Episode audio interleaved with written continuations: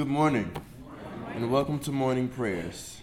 Please stand all who are able and join me in a responsive reading of Psalm number 20, found on page 10 of your Black Appleton Psalter.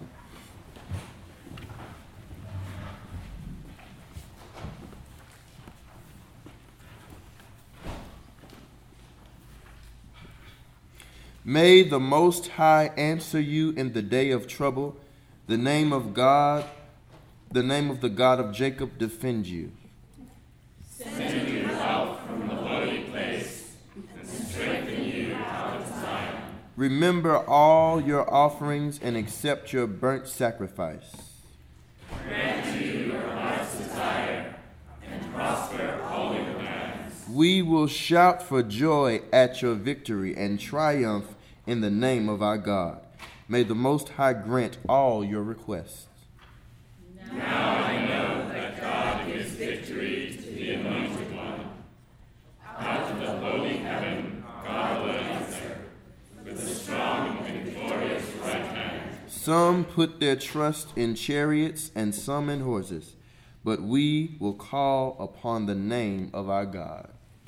They collapse and fall down, but we will rise and stand upright. O God, give victory to our sovereign and answer us when we call.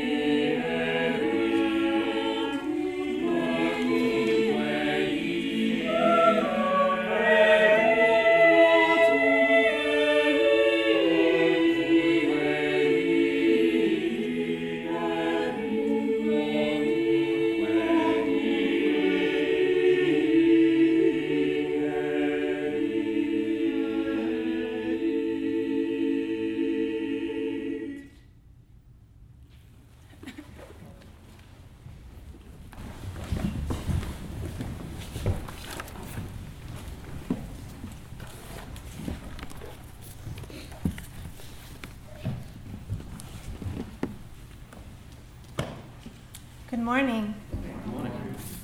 We're reading from Paul's letter to the church in Rome. He writes I, I appeal to you, therefore, brothers and sisters, by the mercies of God, to present your bodies as a living sacrifice holy and acceptable to God, which is your spiritual worship. Do not be conformed to this world, but be transformed by the renewing of your minds, so that you will discern what is the will of God, what is good and acceptable and perfect. Owe no one anything except to love one another. For the one who loves another has fulfilled the law. My name is Ashley Anderson. I work over at Episcopal Divinity School and I serve as Minister of Liturgical Arts and Community at the Crossing Community at St. Paul's Cathedral. Friends, we are living in very strange and disturbing times. Our election is coming up next week. The ongoing war making, we have been at war since I was in high school. I'm not that young. Yesterday, people gathered in Standing Rock, North Dakota, to stand against a pipeline that was rerouted around a white town to go through sacred treaty lands of the South Dakotas and the Lakota Sioux. Some of our best lights have dropped from among us. Early yesterday morning, the Boston community lost Harry Lynn Huff who has grown so many of us up. It is strange and sad and disturbing times. And so we're presented with some choices. In these times, there is not a lot that each of us is control of, but we are in control of how we show up to the day. And my aim is to show up as a person devoted to love and this love draws me deep into the work of justice.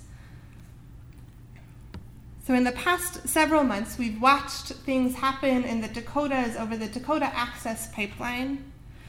We've also watched in West Roxbury, in our own town, a pipeline being put through a neighborhood at a pressure so high that if it explodes, it would crush many elementary schools and soccer fields. It ends across a two lane road from an active blasting quarry.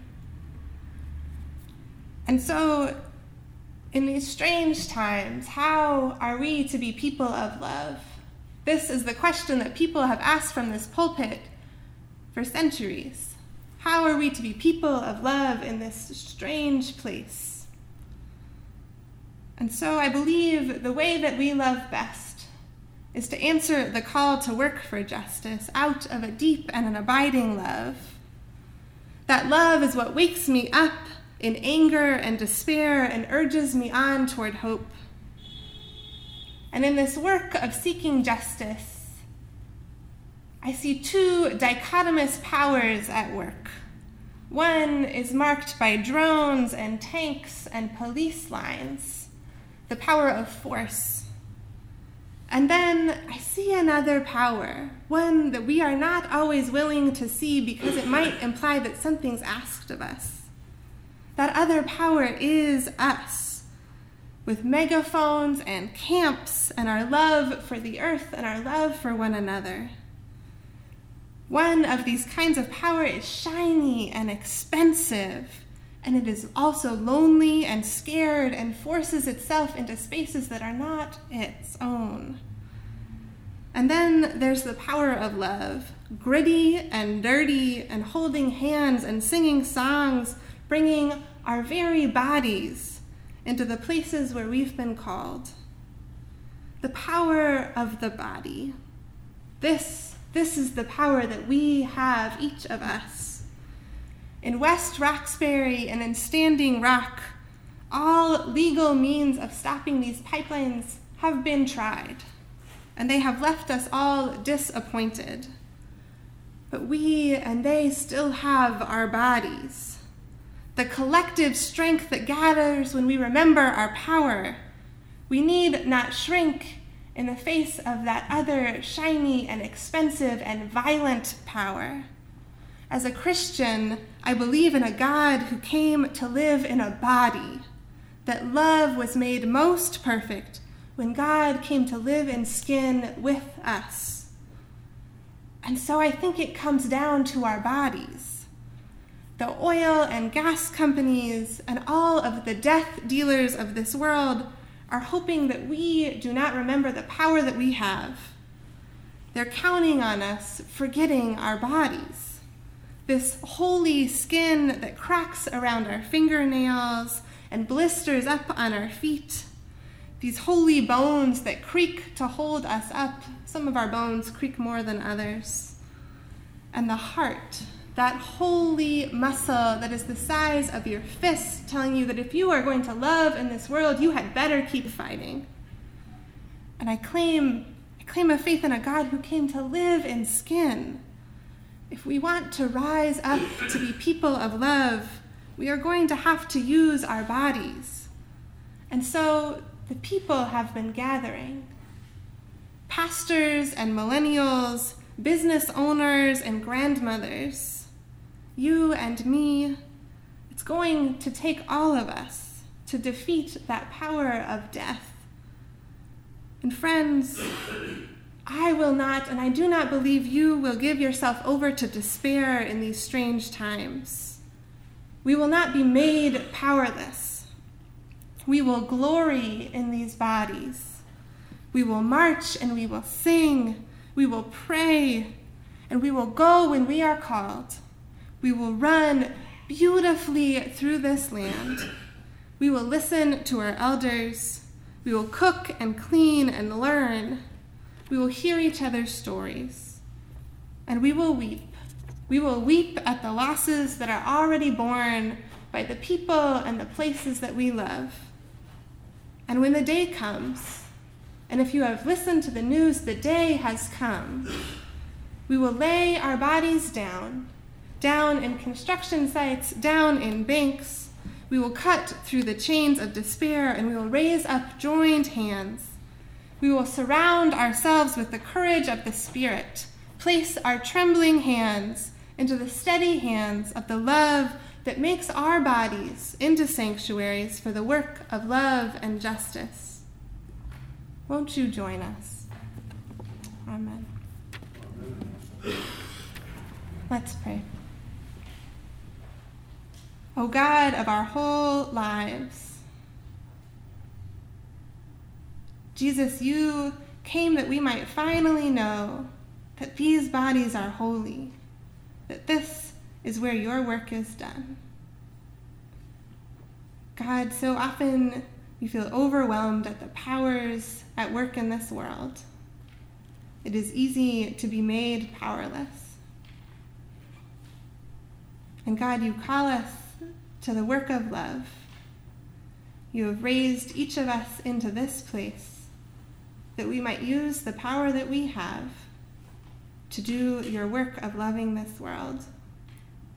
Let your spirit, let your spirit move in and among us and through us, that we might become courageous, that we would live the gospel that we know, that your justice would be done on this earth in our time. Amen. Amen. Please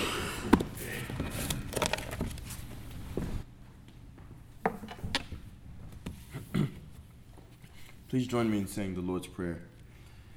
Our Father, who art in heaven, hallowed be thy name. Thy kingdom come, thy will be done, on earth as it is in heaven. Give us this day our daily bread, and forgive us our trespasses, as we forgive those who trespass against us. And lead us not into temptation, but deliver us from evil. For thine is the kingdom, the power, and the glory, forever and ever. Amen. Now, please stand, all who are able, and join us in the singing of the hymn found on page four in our day of Thanksgiving.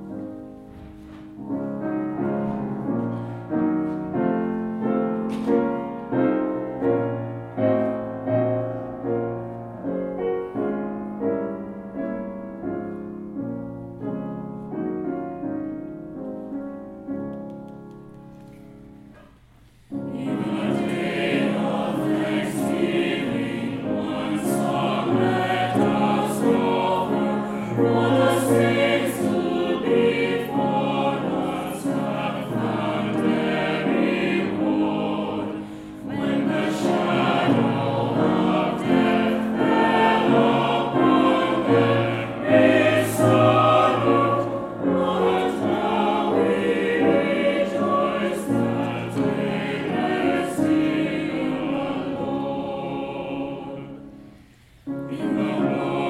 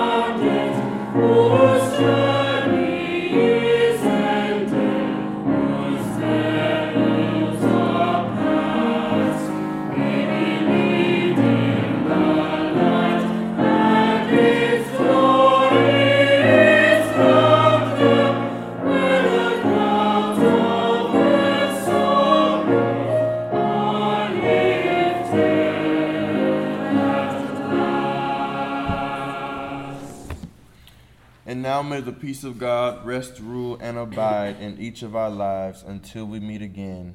Amen. Amen.